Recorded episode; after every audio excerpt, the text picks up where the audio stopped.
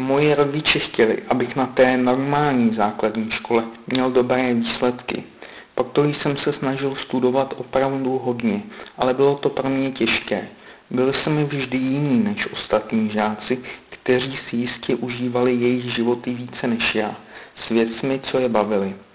Ve čtvrté třídě jsem si musel vybrat, který cizí jazyk chci studovat a ten pak mít po celou dobu na základce, tedy až do deváté třídy. Mohl jsem si vybrat Němčinu nebo angličtinu. Nakonec jsem si vybral Němčinu, nebo spíše moje rodiče ji vybrali, ale to je jedno. Pak jsem studoval Němčinu od čtvrté do deváté třídy, takže šest let. Na základce jsem angličtinu vůbec nestudoval. Měli jsme pouze jeden cizí jazyk.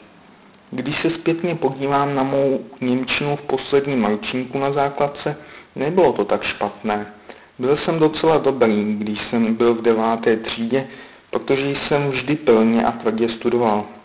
Bohužel jsme měli za tu dobu šesti let asi čtyři učitele. To moc dobré nebylo, protože každý z nich vždy začínal od začátku, protože si nebyli jistí s naší úrovní Němčiny. Proto jsem také nedocílil na základce žádné vysoké úrovně Němčiny a spíše měl jen takovou tu základní.